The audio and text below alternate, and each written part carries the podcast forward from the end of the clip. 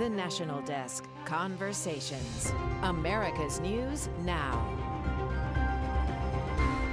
I'm Jan Jeffcoat, and welcome to episode six of the National Desk Conversations. Every weekday, we invite newsmakers onto our morning television broadcast to discuss topics everybody's talking about.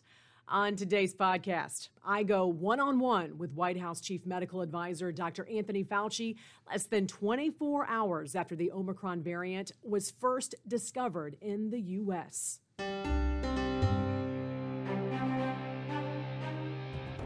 And again, the first case of Omicron here in the U.S. was discovered in San Francisco. The World Health Organization has called this a variant of concern.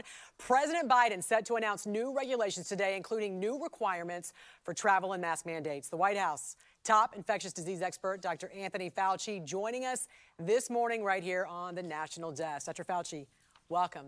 Good to see you. Good, good to be with you. Thank you for having me. So we know it was just a matter of time before the Omicron variant was discovered here in the U.S. How old is this patient? Uh, I'm not going to be able to give you a, a personal uh, uh, information about them. That's going to have to come from the California authorities. So we've been told not to give any personal information about the person. But if the California authorities and the patient himself or herself feels that they want to let that know, and it'll be up to them. But it's not up to us to do that. Sorry. That's all right, Dr. Fauci. Right now, this person has a mild case, as you have said. Contact right. tracing shows no one else has been infected. Do you find that surprising since they flew in a plane and clearly did not know they were mm-hmm. even infected since they were also vaccinated? No, we really got to be careful when you have a single patient to make any extrapolation generally from a patient just because that individual had four close contacts and all are negative doesn't really tell you much. You only have to have large numbers of individuals like they currently have right now in South Africa. And that's the reason why we are in such close contact with our South African colleagues because they have the largest number of cases there. And we can learn a lot about the transmissibility, about the seriousness of infection, and about whether or not it evades the immune response that it's induced by a vaccine. We're going to have the answer to all of that in a matter of a week or two or more, but most of the information will come from South Africa and other countries. We wouldn't be surprised if we see more cases here. I mean, that's just the way viruses right. go. So I think the United States needs to be prepared that we will be seeing more cases Dr. here. Fa- Dr. Fauci, why was this COVID case sequenced to begin with since we don't sequence very many positive cases here in the US? Well, for example, the alert was out that this is a person who was symptomatic and his history, and I say he, it's a he or a she, was an individual who came from South Africa via London. So just the epidemiological suggestion that it may actually have been uh, a case of Omicron was the reason why that was sequenced. We also sequence about one out of every seven isolates in this country gets sequenced anyway, irrespective of the issue and the challenge with Omicron. So it's not a surprise that this particular isolate was sequenced. Let's talk about some of the regulations we can expect from the president today. I was looking at the list right here. Uh, one of the things that you guys uh, are going to be uh, requiring is stronger public health protocols for safe international travel, as well as Protections in workplaces to keep the economy open. What extra protections in workplaces are you guys going to suggest? You know, it's almost certainly going to be uh, making sure that in indoor places that there are masking. You know, we have some tools at our disposal. The most important one is vaccination, both the primary as well as the booster vaccinations for mRNA and and and and others, the J and J. But we also want to do things like good practices of public health, the low tech ones, good ventilation in places where you work, mask mandates in certain situations, extending the mask mandate for travel in public places, trains, airports, other places of travel. It was supposed to end essentially in a month. It's going to be extended into likely March or beyond. Those are some of the things that the president will be talking about when he makes a visit here this afternoon to the NIH. And you said yesterday that you felt like we needed to get ahead of this and close travel from these eight African countries. The World Health Organization disagree with this. Why would they disagree with this when they called this a variant of concern from the very get go?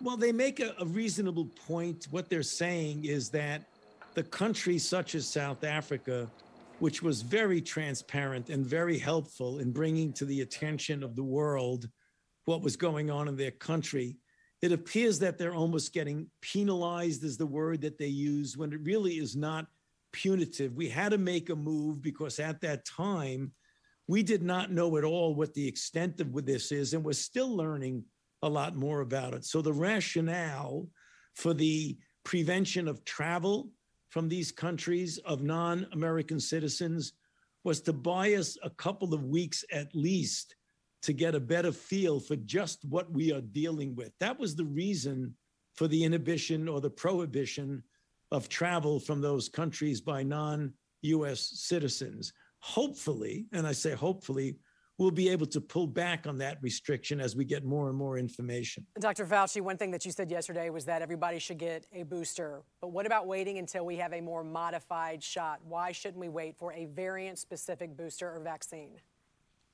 Because I think we might lose a lot of time if we are ultimately going to need a variant specific booster. We will get it when it comes and we will recommend for people to do it. But right now, we have a very important tool in our armamentarium. And we know when you boost, namely a third shot after an mRNA or a second shot after a J&J, that you elevate the level of antibody and other immune parameters high enough to give cross protection against other variants such as Delta, because the vaccine right now that we use is not specifically directed at Delta. It's directed at the original ancestral Wuhan strain. And yet, when you give someone a vaccination, and particularly after a boost, you get good protection against Delta. And for that reason, we are assuming, and I think it's a reasonable assumption, that you will get at least some protection against Omicron if you increase your level of protection across the board. And that's the reason why we're recommending people who are eligible to be boosted to get boosted now. So, for clarity here, does fully vaccinated now include the booster?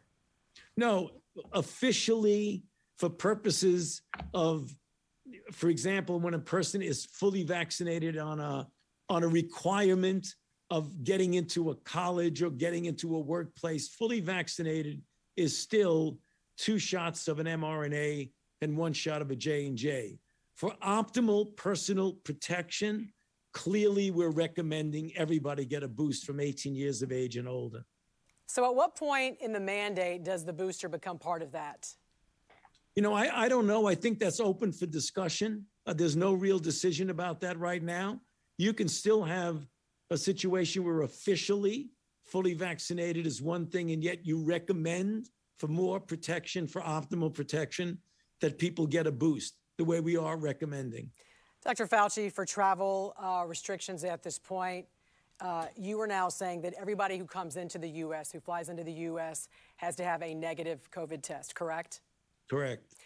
Why have we allowed hundreds of thousands of migrants to come across the border, some who have tested positive for COVID? You know, it's much more difficult to do that kind of restriction at the border. We do have Title 42 in place at the border, which we are enforcing. And many of the people who are coming into the border are actually getting tested.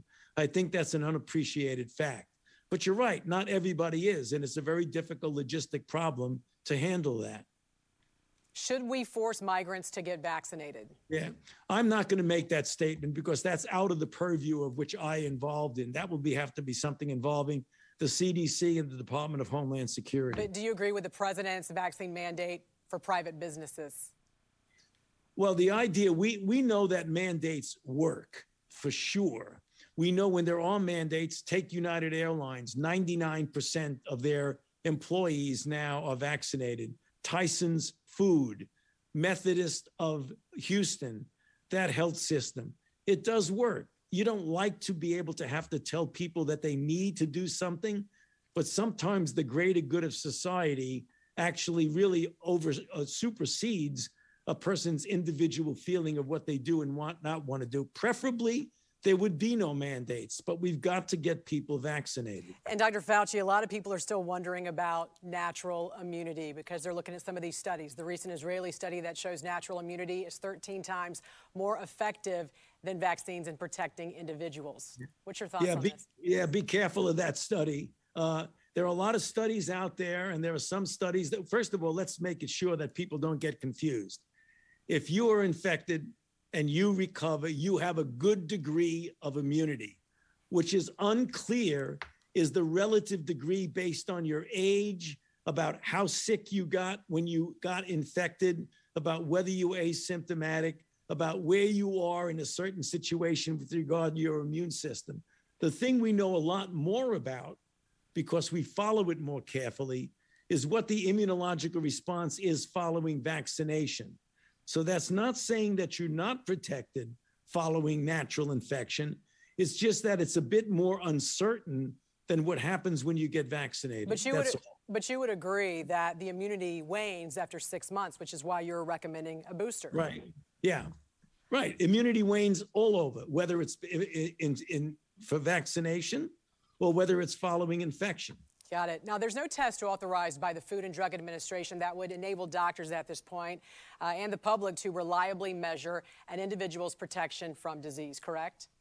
You can get an idea. For example, if a person has a high level of antibody, you can make a reasonable assumption backed on data that that person has a good degree of protection. What you can't say is when the level is low, whether or not the protection is absent or is still there by parameters that you can't actually measure. So if it's a high level, you're pretty confident that things will be good. If it's low, you can't really say what the level of lack of protection is. Dr. Fauci, why are we not developing the COVID shot like the flu shot? Why does it have to go through all these trials? Every year we don't require that with the flu shot. Wait a minute, hold it. this is the first time we've given the COVID vaccines. So you could not give a vaccine to the American public without testing it. That would be ridiculous. So we've done so much with flu every year, you don't have to recreate the wheel every time you want a flu vaccine, unless it's a brand new vaccine.